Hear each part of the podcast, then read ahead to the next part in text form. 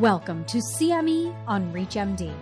This activity titled Addressing Patient Management in A S C V D Risk Reduction, a Collaborative Approach, is provided by MedTelligence and is supported by an independent educational grant from Amarin Pharma Incorporated. This replay of a live broadcast discusses a collaborative approach to reducing A S C V D event burden in your high-risk statin-treated patients. We as pharmacists play such an important role in today's managed care environment. Having an informed dialogue with prescribing physicians is crucial when using a collaborative approach to manage these sometimes difficult to treat patients. Welcome to this A M C P e-Learning Days virtual satellite symposium. I'm joined by Doctor Chuck Vega, who's a primary care physician. We're going to break down the differential biological effects of omega three fatty acids and the clinical implications of major clinical trials. We'll also cover practical considerations in using I P E in A S C V D management and define the shortfalls of dietary supplements. Today, our learning objectives include to outline the biological effects of omega three fatty acids and their mechanism of action, differentiating icosapent ethyl from other agents. We're going to talk about engaging with our physician partners to interpret and relate recent clinical trial evidence of E P A and the clinical implications to patients. And lastly, we're going to distinguish the use of icosapent ethyl, or I P E, in A S C V D management and define the shortfalls of dietary supplements. This is C M E on ReachMD, and I'm Doctor Mary Catherine Cheeley. And I'm Doctor Chuck Vega. So let's start with just a short review of the burden of heart disease overall. And so just as a level set for everybody, when we think about major adverse cardiovascular events or uh, cardiovascular disease, um, of course, you have to think about coronary heart disease among first and foremost in the form of either M I or unstable angina or folks who had a revascularization procedure. You can see those listed here. But we also have to think about stroke or T I A, carotid artery stenosis, peripheral artery disease, and renal artery stenosis certainly goes with a lot of the same risk factors we see with cardiovascular disease. And it's something that is under-recognized in clinical practice as well. And heart disease, every talk that we give is required by law that we mentioned COVID nineteen. And so this one is no different. So we did see an increase in the rate of cardiovascular death overall during the uh, pandemic. And it, of course, cardiovascular disease always has been the number one killer of U S adults for decades. While we see a rising prevalence of cardiovascular events among women, uh, still more common among men. And you can see the difference in rates of mortality and percentage of mortality overall. So this is something that we see in our clinical practices every day. The key is to mitigate risk factors so we can prevent major cardiovascular events such as revascularization or worse, a heart attack or a stroke. And as I said, statins are used all the time in my practice, as well, I'm sure, as in yours. So they are foundational because they work. We have many great randomized trials that show that statins are effective both in primary and secondary prevention against cardiovascular disease. But you can see from this graphic that they are not the be-all and end-all when it comes to prevention of cardiovascular events. In fact, there is a substantial risk, no matter which statin you're using, whether you're talking about a low-intensity statin or a high-intensity statin, there remains a lot of cardiovascular risk that's left over and left on the table. And unfortunately, folks who with more cardiovascular risk factors, even though they are taking the appropriate statin, many still go on to have heart attacks, strokes, and revascularization. And you know, one question that comes up frequently is, gosh, could I push the L D L level too low? Uh, it doesn't seem like there really is a bottom point. You might get a little bit less impact as you go to very low levels of L D L cholesterol, say less than fifty milligrams per deciliter, but certainly doesn't seem to be any harm in doing so. And for certain patients with multiple risk factors and a pre- prior history of cardiovascular disease, you really want to get them lower because you can see in the study that was uh, looking at P C S K nine inhibitor and L D L C values and three-year event rates, you can see that the lower you go, generally, the better the event rates are. The more high risk the patient is, the more effects you're going to have in terms of lowering L D L cholesterol. You'll have a, a greater overall impact on the risk of cardiovascular disease because their risk in the first place was fairly elevated. And this is one of my more favorite slides in this section because it's looking at cardiovascular risk from a more holistic perspective. Absolutely, L D L cholesterol is part of it, but look at these other important factors. We know that inflammation and diabetes and having a thrombogenic state. All of those things, along with triglycerides and lipoprotein little a, which are major cardiovascular risk factors in and of themselves, and we're going to delve into that, they all need to be addressed. And I think this is something that I do fairly well in my practice. Of course, I'm going to push on L D L, and I'm going to use a statin to its full extent based on the patient's profile. But I'm not going to lose sight of the fact that I have to manage not only their triglycerides and their diabetes, but also their obesity and their blood pressure as well. And sometimes, you know, we know that we can't, you know, necessarily push all of those factors down. Some patients may respond more to L D L lowering with a statin. Some patients may be more amenable to, okay, well, I don't really want to take these specific three drugs for my diabetes, but I will take two drugs for my hypertension. Of course, we're going to go because all of that is to the good. All of it helps reduce that cardiovascular risk over time. So I, I just want to make a shout out to the to a pragmatic approach and a holistic approach to cardiovascular risk reduction. It starts for most of my adults with using the American College of Cardiology, American Heart Association risk calculator. I'm sure many of you are familiar with the risk calculator, and you probably know that it's not perfect for those adults ages forty to seventy-nine years of age. It does give you a ten-year cardiovascular risk, and it comes with recommendations for particularly how to uh, use statins and perhaps aspirin as well. The calculator is not perfect, I always like to say, but it does put you in the ballpark, and it gives you an objective measure for assessing cardiovascular risk. Now, let's switch a little bit and think about triglycerides uh, specifically. Triglycerides don't have the uh, the body research, and particularly in terms of treatment that, say, L D L cholesterol does, but they still are very important as a uh, potential risk factor for cardiovascular events.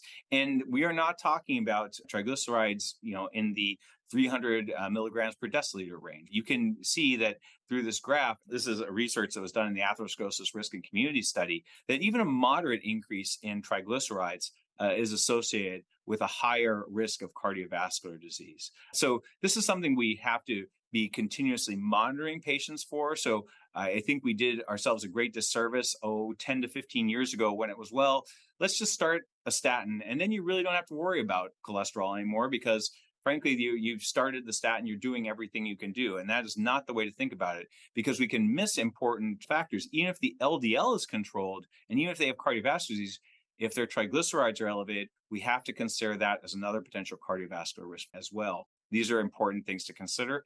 And they've come out in guidelines regarding the management of triglycerides. So when you particularly in, among individuals with elevated triglycerides, and that could be just a fasting triglyceride level of one hundred fifty milligrams per deciliter or more, and particularly when they have either a history of cardiovascular disease or they have diabetes. So we're going to initiate by thinking about lifestyle factors. So we are going to look at diet and we are going to look at exercise. We're going to think about concomitant conditions that can promote hypertriglyceridemia. We are very importantly going to look at medications which could promote hypertriglyceridemia because we don't want to iatrogenically increase patients' cardiovascular risk. Next step, we are going to be looking at statin therapy. Statin therapy, because patients with diabetes and established cardiovascular disease, statin therapy, again, foundational. Why are you not on a high-intensity statin is usually my question. If they're not, then I really have to think about, well, what happened? Was it an intolerance issue? Or, um, or maybe I don't have your history correct, because really these patients, particularly when they have not just diabetes, but chronic kidney disease, they really have, I, I put them on a very strict L D L cholesterol target of less than seventy. And so, therefore, that is the most of my patients I see in my uh, clinical practice. But what about triglycerides? So when you've pa- had the patient stabilized on a, a statin and you know they're taking it, you know they're adhering, you see some L D L lowering, which is great, but that triglyceride level remains stubbornly above one hundred fifty milligrams per deciliter, those folks are at increased risk of cardiovascular events due to that high triglyceride level. And so the guidelines from the A C C A H A recommend it's time to think about using icosapent ethyl for those individuals. We're going to get a lot more into icosapent ethyl soon. In terms of conditions, I'm not going to belabor everything on this slide, but you know, know that when you see patients with type two diabetes, very frequently they will have elevated triglycerides as well. The things we can modify and I think make a difference in on this list in terms of conditions, alcohol use. Alcohol use has increased during the pandemic. So there's my second reference uh, to the pandemic. And so that's something we really want to uh, be mindful to discuss uh, with patients, particularly when it's in excess, triglycerides are going to go up. The other thing uh, that I would mention would be hypothyroidism. Uh, when we don't treat hypothyroidism adequately, triglyceride levels tend to go up. In terms of medications, we can't just take off all patients' medications. They, you know, some of them are, are quite necessary, especially when we think about antiretroviral regimens, although some drugs for H I V have more potential for causing metabolic disturbances to the lipid profile than others. So that's something to think about in somebody who has H I V and perhaps multiple cardiovascular risk factors. But the ones I'll call out on this list that you could change would be oral estrogens. Um, I'm a big believer in treating menopause uh, with estrogen when there are significant symptoms, when those symptoms are disturbing or disabling, because I think we undertreat those symptoms, unfortunately, particularly in the perimenopausal and early menopausal years. But I also want to get those medications, the, the estrogen off as soon as the symptoms have abated and patients are feeling better. And because for one fact, that's going to improve their triglyceride levels. Uh, the other thing I'd be careful with is non-selective beta blockers. Just for outside of patients who have anxiety, there's just not a strong role for them. They're really not preferred in terms of uh, treating hypertension. So I try to stay away from those drugs, in part because of their uh, negative effects on the lipid profile. So second up, what's up next in, in terms of management? It's everybody's favorite. It's time to focus on lifestyle, diet, and exercise. And I usually like to recommend just starting with a um, I think a pragmatic goal. five percent weight loss is a good pragmatic goal for many patients. Sometimes it's even less than that. But I know that at five percent, you start to have a difference in terms of disease markers. And, you know, this, this last bullet point here is great. For every five to ten percent decrease in weight, you get about a twenty percent lower triglyceride level. And in randomized trials where patients are getting coached and they're getting lots of follow-up and support, uh, you can see pretty dramatic reductions in triglycerides related to uh, changes in body weight, but also changes in physical activity, changes in diet. And again, reducing alcohol is very important if, if that's something your patients are drinking frequently. frequently. So what about medical therapy? Of course, we're going to talk about that too. Um, so you really want to optimize statin therapy. And then the ezetimibe is something that has been proven to be effective. And this is our pathway. We're really looking at L D L and lowering that major cardiovascular risk factor. And if necessary, a P C S K nine in- inhibitor, evolocumab or alirocumab uh, could be indicated as well. But for many patients, you still have this elevated triglyceride level. Now, there is a different pathway that, as well as espoused by major guidelines, and that would be to follow that triglycerides and try to lower that triglyceride level specifically with icosapent ethyl. And we'll talk about why icosapent ethyl quite a lot. But so this is something we want to bear in mind. So overall, the, the theme here is don't forget about triglycerides as an important cardiovascular risk factor, along with blood pressure, along with diabetes control, et cetera. Now, some of these different adjuncts to statins have been proven to be successful. Ezetimibe has data from a randomized controlled trial uh, with Improve-It. It was also this year demonstrated to be as effective in preventing cardiovascular events uh, when combined with a moderate intensity statin as a high intensity statin alone. So ezetimibe has potentially some role. The P C S K nine inhibitors, we know they are very effective at lowering L D L C, and they have also been associated with improvement in cardiovascular outcomes beyond the use of a statin. Whereas fibrates and niacin just don't have the data to support them in terms of cardiovascular uh, risk. And we still see a lot of folks taking uh, fibrates because of potential cardiovascular complications, especially with the publication of the PROMINENT study, which I will cover the results uh, with you shortly. But it was really like an ideal population with type two diabetes and folks with high triglyceride levels, where it would seem like if any group would improve in terms of their cardiovascular rates with a drug like pemafibrate at a good dose versus placebo, it was that group. And they didn't. The trial was stopped early because of perceived futility of the active treatment, uh, which is a shame, but they really kind of put the nail in the coffin when it came to the use of fibrates. And there really is no good evidence to use them for the prevention of cardiovascular disease overall. Let's look at fatty acids now. So, well, it's all just fish oil, and so it's it's got to be good for me, right? And so that may not be true. And actually, there's even some evidence that uh, some supplements could be potentially uh, harmful.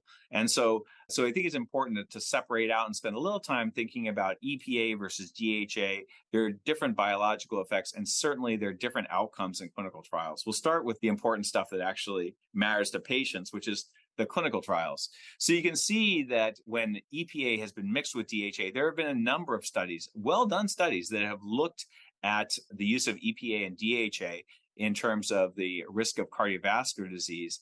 And they generally have had null results. You can see uh, again and again, and these trials go back over a, a decade. So there's kind of a long history of futility in using mixed omega three fatty acids for the prevention of cardiovascular disease, except for this JELIS trial, J E L I S. Now, JELIS was the only positive trial in this list that, you know, when we look back on the history of these of these trials.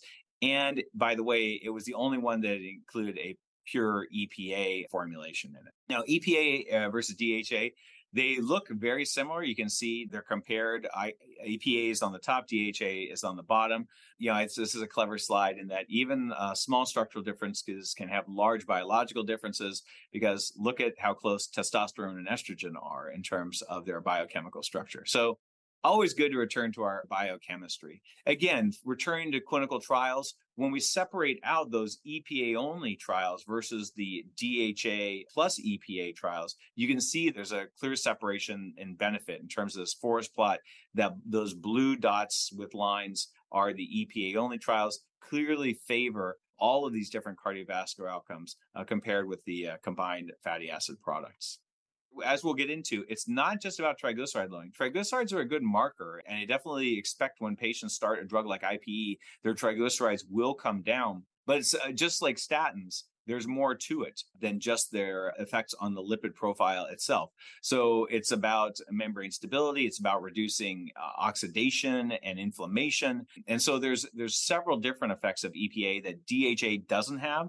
And that is probably somewhere in that mix of more salutary effects associated with E P A versus D H A. And on this table, you can see versus fibrates as well.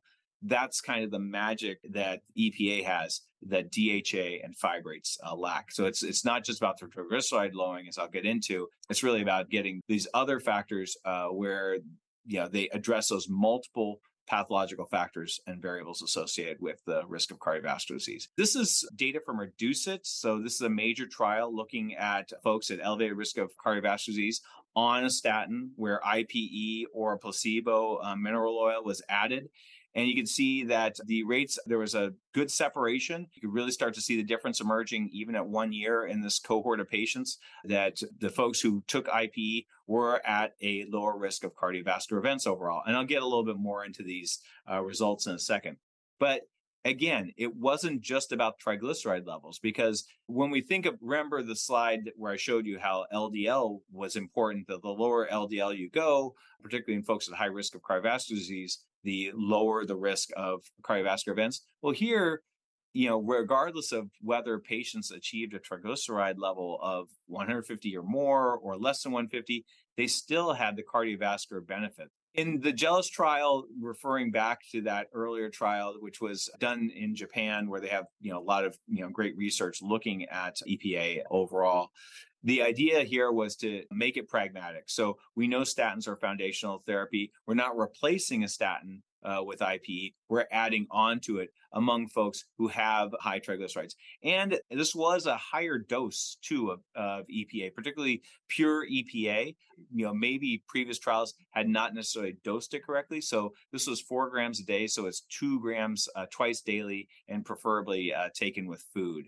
So that was the setup for the trial. In terms of who are the patients in REDUCE-IT, they were at least forty-five years old. They were treated with a statin. About seventy percent of the folks had a uh, prior history of cardiovascular disease, or they had diabetes and plus one risk factor. They had elevated triglycerides between one hundred fifty and five hundred milligrams per deciliter, um, and they had an L D L level that was at, you know, likely to be near goal for them because it was at least less than one hundred.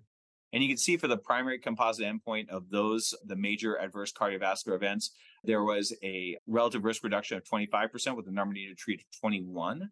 And when we look just at cardiovascular death, M I, or stroke, a similar about twenty-six point five percent reduction with a number needed to treat of twenty-eight. So pretty remarkable results, and, and really a well-done trial that argues strongly that icosapent ethyl will have real-world benefits for individuals who have elevated triglycerides, who have a high cardiovascular risk and are treated with statins. So another trial that's come out, you know, fairly recently, published in twenty twenty, was a strength trial, well done, randomized trial, taking thirteen thousand patients, and another trial that was stopped for futility uh, after they got about sixteen hundred MACE endpoints.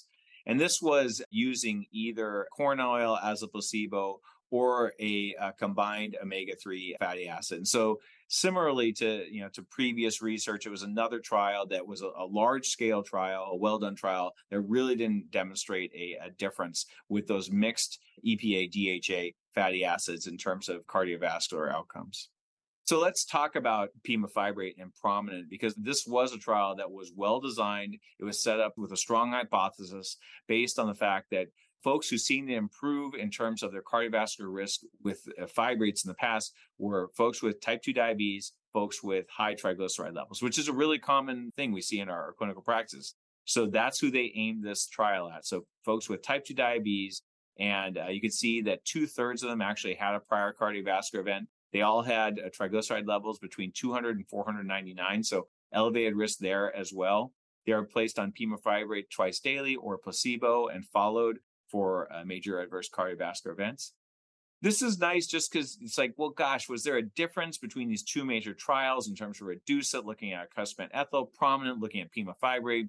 Were the profiles of patients different? And that's why there were different results, because I think I already mentioned that PROMINENT, you know, yielded null results and was stopped early. I don't see a strong difference. You can look at these variables, uh, but, you know, there's not really a strong difference in terms of the baseline characteristics of one cohort versus the other. But the results certainly uh, were quite different in terms of the hazard ratios. They none of them were significant when they looked at either composites or individual MACE outcomes. And an overall mortality was similar as well. So really, like I said, this was a major trial because we have so much to do with our patients that, you know, we have multiple risk factors to take care of, multiple health issues to take care of. And so f- taking fibrates off the table, um, I think is a good idea at this point, save for those individuals with very elevated triglyceride levels, even after they may be on a statin and they've tried lifestyle changes. That's who a fibrate is for, more thinking about prevention of pancreatitis.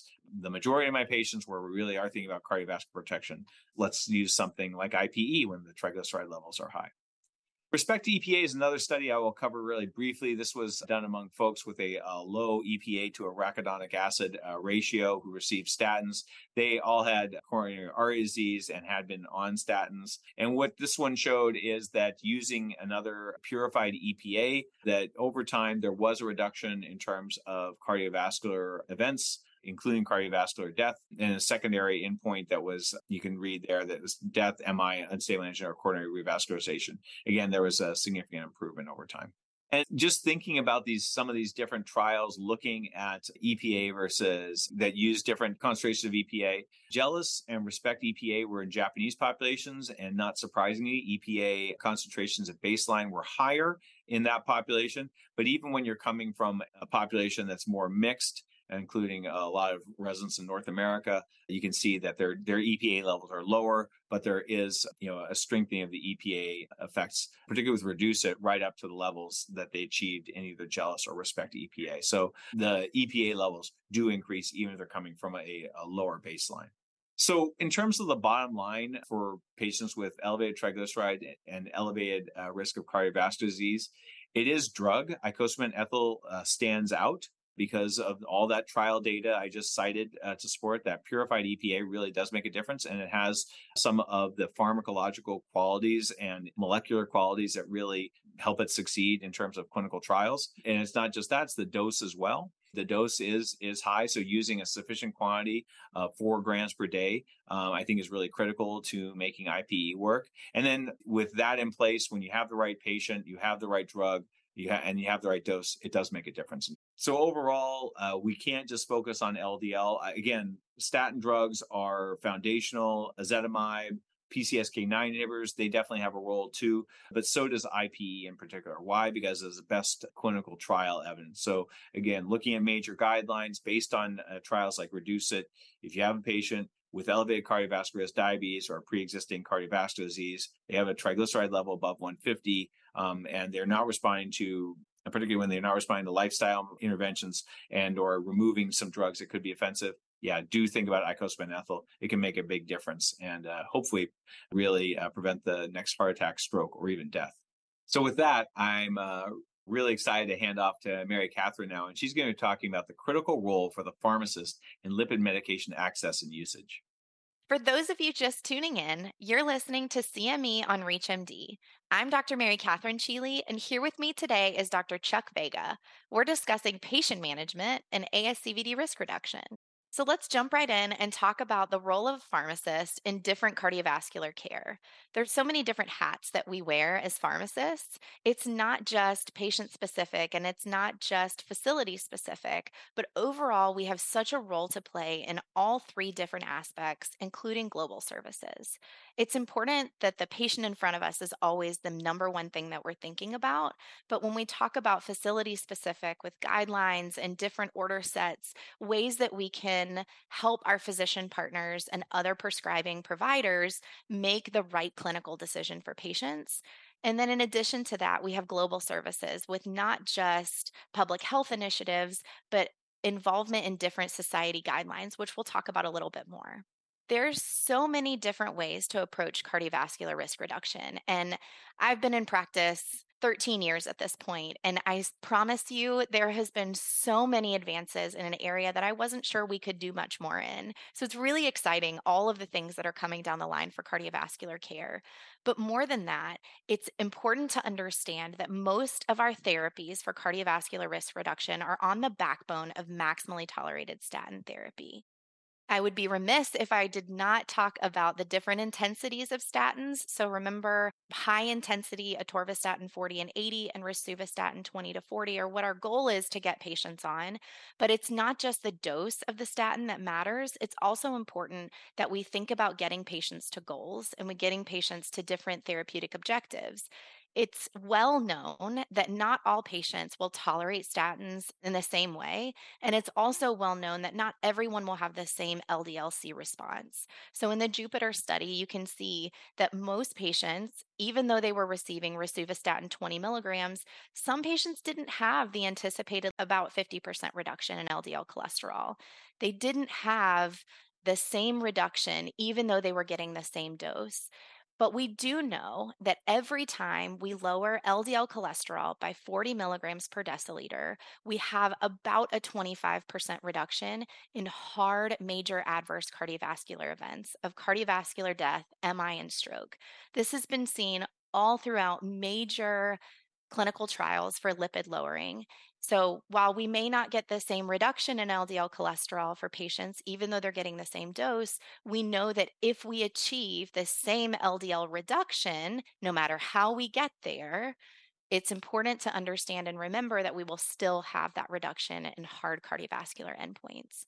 And that's been seen with multiple different adjuncts, ezetimibe, P C S K nine monoclonal antibodies, and even more recently, the bempedoic acid trial of CLEAR Outcomes. What we haven't seen is positive studies with fibrates and niacin. So current guidelines and current guidance tell us that combination statin fibrate, it's not been shown to improve A S C V D outcomes, and it's not really recommended.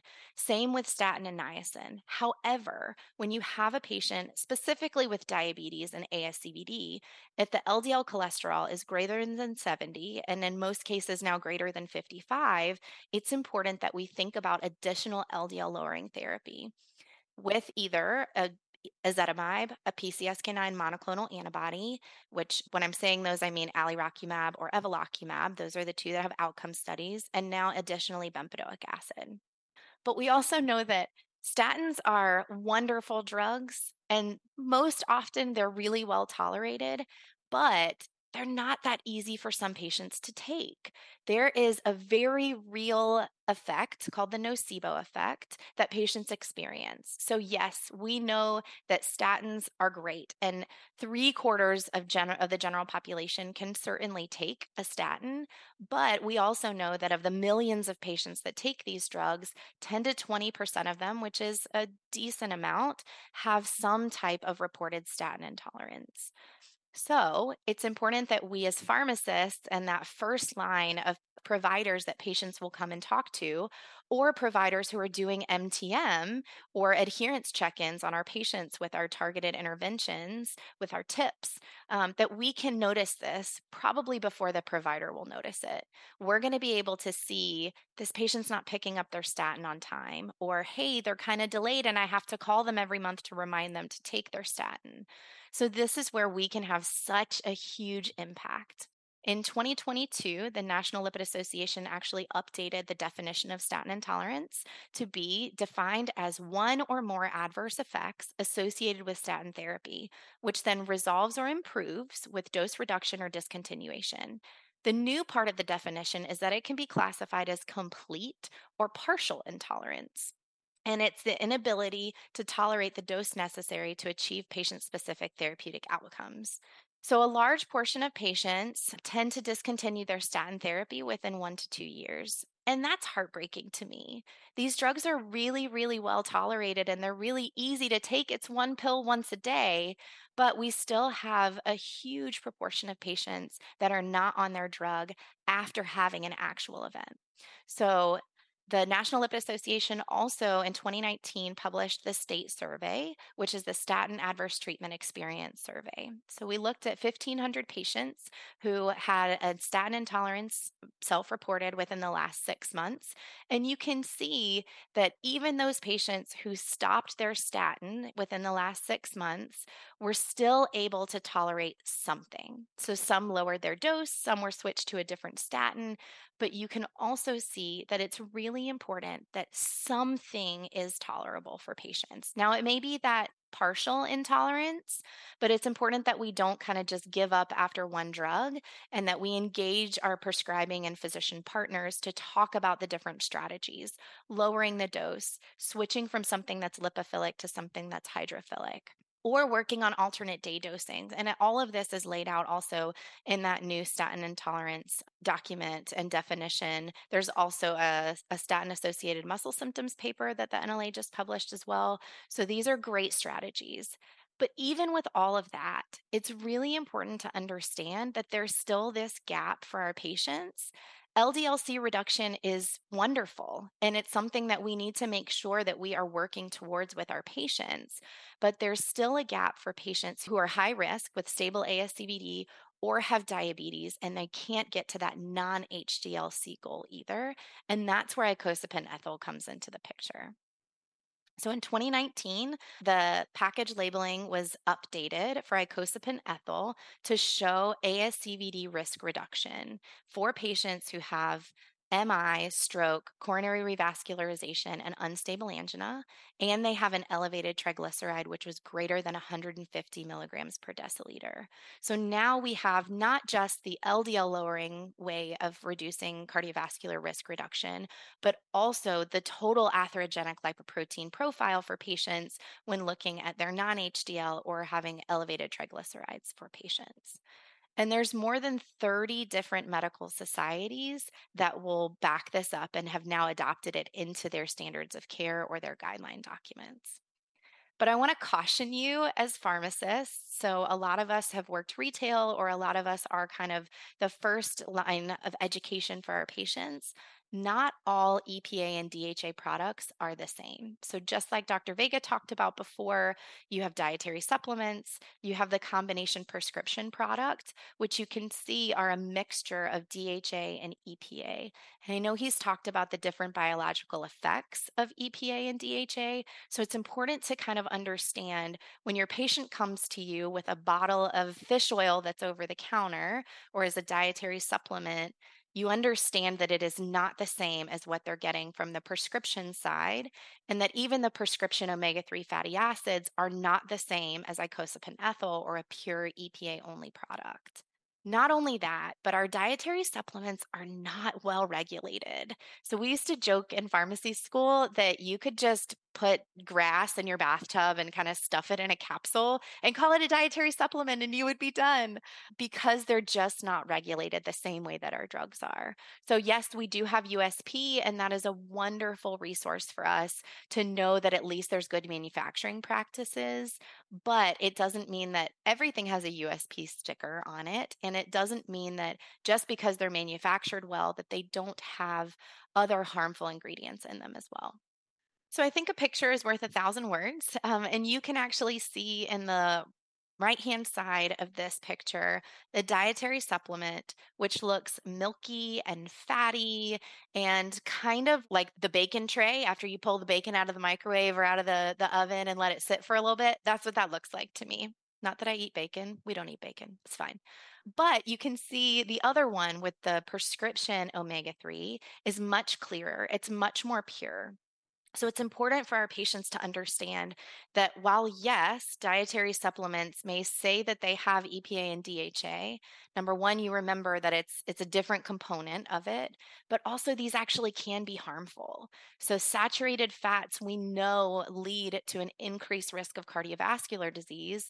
And so patients may think that they're doing something right for themselves, but unfortunately, if they're just adding four to eight capsules of saturated fat into their diet every day by doing something that they think is healthy, it may not be. So let's spend a little bit of time talking about the different warnings and precautions for icosapent ethyl, because I get asked about these a lot. So atrial fibrillation was definitely seen in the original studies for icosapent ethyl, but it was a very small proportion of patients, and it was in patients who already had a history of AFib or A-flutter. So this wasn't new onset AFib and A-flutter, um, but it was seen in those patients. There is a very small, minute potential for allergic reactions. However, I will say it's an extremely pure version of icosapent ethyl. And so patients who have a shellfish allergy, generally, I do a little bit more investigation with the patient. So is your shellfish allergy, oh my goodness, It, you just look at a shrimp and you're in the hospital? Okay, maybe I wouldn't do that. Or is it, hey, I eat an entire plate of shrimp and or crawfish or whatever it is, and then, you know, the next day I might be a little itchy. Those are two different pictures in my mind. And so it's important to kind of talk to your patient about that. But more than likely, because it's so highly purified, a lot of these patients, unless they have a very severe allergy, will do fine. It's just important to give them that anticipatory guidance as the pharmacist. Hey, if you notice X, Y, and Z, do not pass go, do not collect two hundred dollars, go straight to the E R if there's something that you're concerned about. The other thing I want to talk about is increased risk of bleeding. So it is known that omega threes are antithrombotic and therefore can cause a little bit of bleeding. It's well known with icosapent ethyl and also the prescription omega three fatty acid products. So again, is this a patient who is on a full dose D O A C and aspirin and clopidogrel? That's a totally different picture to me than someone who's on warfarin and their I N R is consistently in range and they've been in range for ten or fifteen years.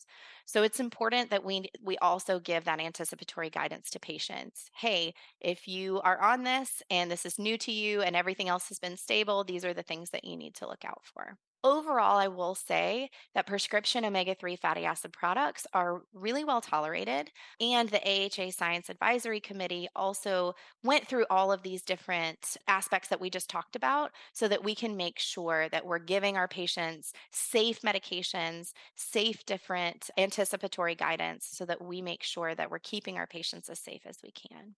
So the biggest thing I can talk about from the provider side of it and being in a lipid clinic is making sure that we monitor the response to all of our drug therapy that we give our patients, not just icosapent ethyl, but also making sure with our monoclonal antibodies, making sure with our statins, patients really like to know where they're at.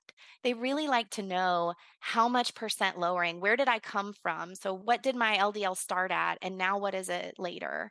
They love to know that they're getting somewhere. We as human beings like to know that we're achieving something. So it's really important in my world to make sure that we are monitoring the response to these therapies.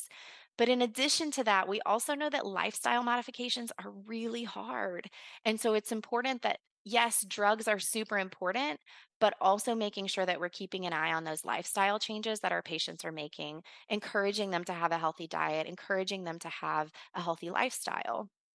And then if we find a patient who tends to have maybe some genetic reason for having an elevated risk, that we cascade screen and let them know to get their family screened, their kids, their grandkids. So if I leave you with anything about this, I would love to make sure that you remember that dietary supplements are not all equal. They're not the same. Prescription omega three products are purified. They are much cleaner, much safer for our patients. But even more than that, a mixed D H A E P A is also not equal to an E P A-only product with icosapent ethyl. The other thing that I think providers and patients always forget is that it's two grams twice a day. So preferably with a meal, with breakfast and with supper, but two grams twice a day is the dose that has been studied. That is hard for patients to swallow, both figuratively and literally. But it's important that we as pharmacists do that counseling. Again, when you're doing your tips, when you're doing your M T Ms, making sure that you are, are educating your patients. It's not one pill twice a day. It's two capsules twice a day so that they're getting all of the benefit that they can.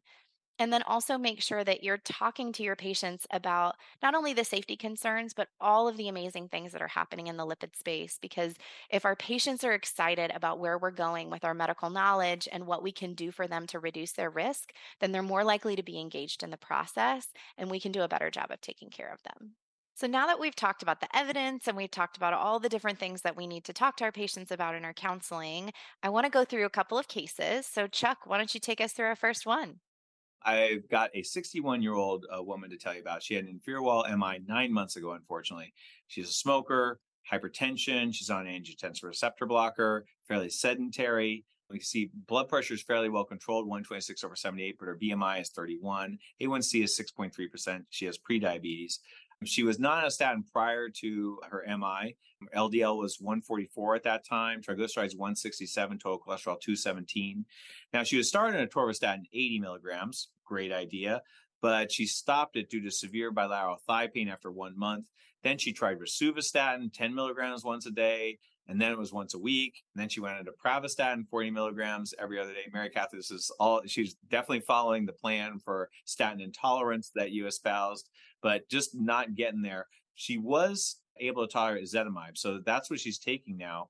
And on ezetimibe, her L D L cholesterol is still one twenty. So she was started on evolocumab. She's using that twice a month. Importantly, she she really started picking it up in terms of activity, walking more. She lost eight pounds. She stopped smoking, which is the most important factor in terms of her cardiovascular risk. But her, and her repeat labs show that L D L did come down to seventy-three. H D L is now forty-three. Triglycerides are one fifty-one, and total cholesterol is at one forty-six. You know, so she's doing some of the lifestyle changes now, and her L D L looks a lot better. What do you think, Mary Catherine? Where do you want to go with uh, this patient? She's doing everything right. So she's on a monoclonal antibody, which I think is great for her. I love that she's on and tolerating her ezetimibe. I would continue to push lifestyle in her. So I think it's really important that, like you talked about in the REDUCE-IT trial, while the package labeling is one hundred fifty milligrams per deciliter for triglycerides, it, they did see benefit all the way down well below one hundred.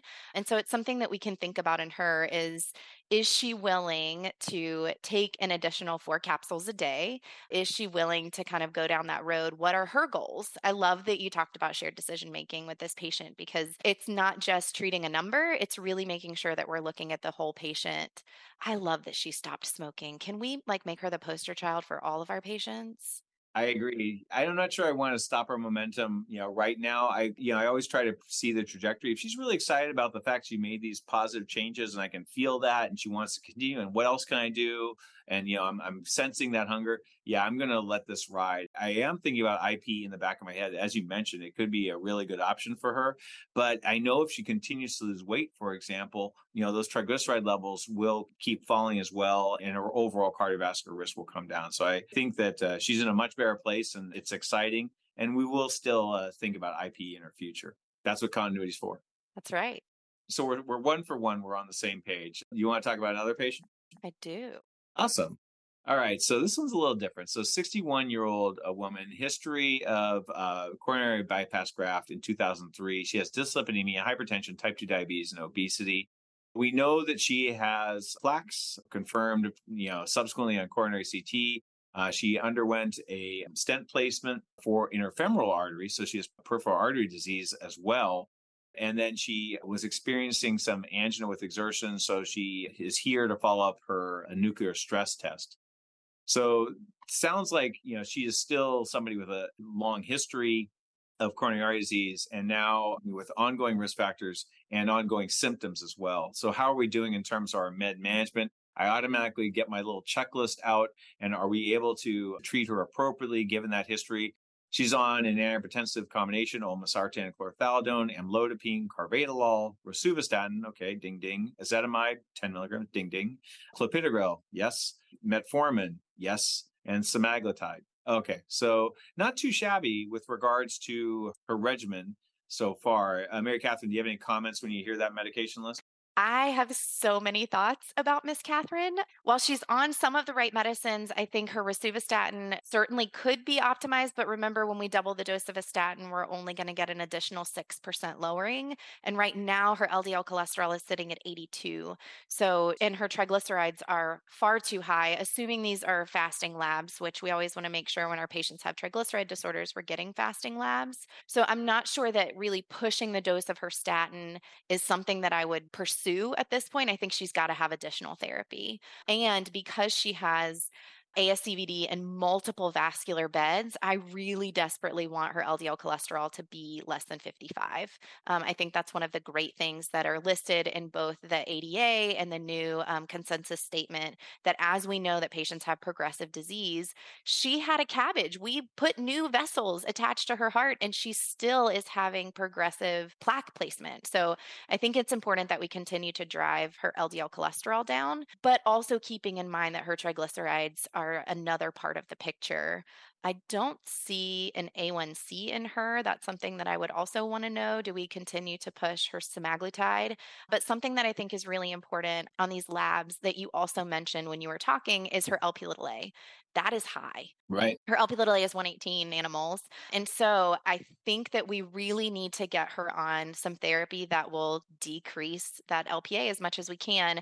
And for me, that's a P C S K nine monoclonal antibody, and continue to work with her on her lifestyle in terms of of helping her glucose come down, being more physically active. But that L P A and that L D L cholesterol, I really got to focus on that first. Well, I actually didn't mention her labs, but you were clearly enthusiastic about looking into them and being very proactive in terms of knocking down her risk. But you're you're absolutely right. You know, it's funny because I really appreciate the perspective. I would probably start with, gosh, are you taking your rosuvastatin, ezetimibe regularly? Because, you know, when you see an L D L C uh, on that combination, it's eighty-two. Uh, many times it, it just says, man, I'm taking it. I, I see taking it twice a week. But it turns out she has been adherent. And then, yeah, therefore, absolutely right. When you factor in the L P little A elevation, P C S K nine inhibitor makes a lot of sense. And actually, that exactly is what was added. So you're prescient and you're, you're really all over it. Now, turns out that moving forward, her angina is improving, but we're still concerned about her triglyceride levels. So because even when, you know, we add on a P C S K nine inhibitor, we can't necessarily expect the triglyceride levels to improve that much. So what do you think about her as a potential candidate for I P E? I think she's a great candidate for it if it's something that she's willing to do. I do think that it could help her in multiple different ways. So like I mentioned, she has disease in multiple different vascular beds. And so if we're adding it, that helps us not only with lowering her cardiovascular risk, but also, like you mentioned, thrombotic wise. So she is on clopidogrel. I assume she's probably taking an aspirin as well. We need to think about that and counsel her on those points. But remember also one thing I want I want to point out, because you mentioned it with your rosuvastatin and ezetimibe, when you have an elevated L P little A, you will not have the same anticipated response of L D L cholesterol reduction. So I think that's really important when we as providers are looking at the labs and you're not seeing that anticipated response. Yes, the first thing I always ask is, are you actually taking it? Do you actually swallow those tablets? But if the answer is yes, and I can prove that by making sure that they're adherent to their therapy, filling things on time. Again, if I'm the M T M pharmacist doing a tip on this patient, it's going to be a little bit different of a conversation than if I'm in the office with them. But we don't always see the anticipated response. And so it's really important that we're hitting this from multiple different avenues of the L D L reduction. So adding on evolocumab or alirocumab, whichever one is covered by her insurance. And then if we add on I P E, then that's just an extra layer of added benefit that we can get for her to reduce her cardiovascular risk. Yeah, I agree. And it's a question of whether she will be able to take it. Um, as you mentioned, with shared decision-making, you know, a little bit concerned with an antiplatelet agent on board about her risk of bleeding, but I didn't see any bleeding history there. So overall, if you, you can always use a calculator like Hasbled too, uh, which is a validated calculator when thinking about at least anticoagulant related bleeding. So therefore, I, I think she's a great candidate. And if she's willing to move forward and go with it, especially considering she has ongoing symptoms, you know, gosh, risk reduction, this is an all hands on deck case because it really, uh, she has not only the risk factors, but she has ongoing uh, disease with ongoing symptoms. Very, very concerning. Unfortunately, that's all the time we have today. So I want to thank you, our audience, for listening in. And thank you so much to Doctor Chuck Vega for joining me and sharing all of your valuable insights. It was so great to speak with you today. You've been listening to a replay of a live broadcast discussing a collaborative approach to reducing A S C V D event burden in your high-risk, statin-treated patients. This activity was provided by MedTelligence and is supported by an independent educational grant from Amarin Pharma Incorporated. To receive your free C E credit or to download this activity, go to reach m d dot com slash C M E. This is C M E on ReachMD. Be part of the knowledge.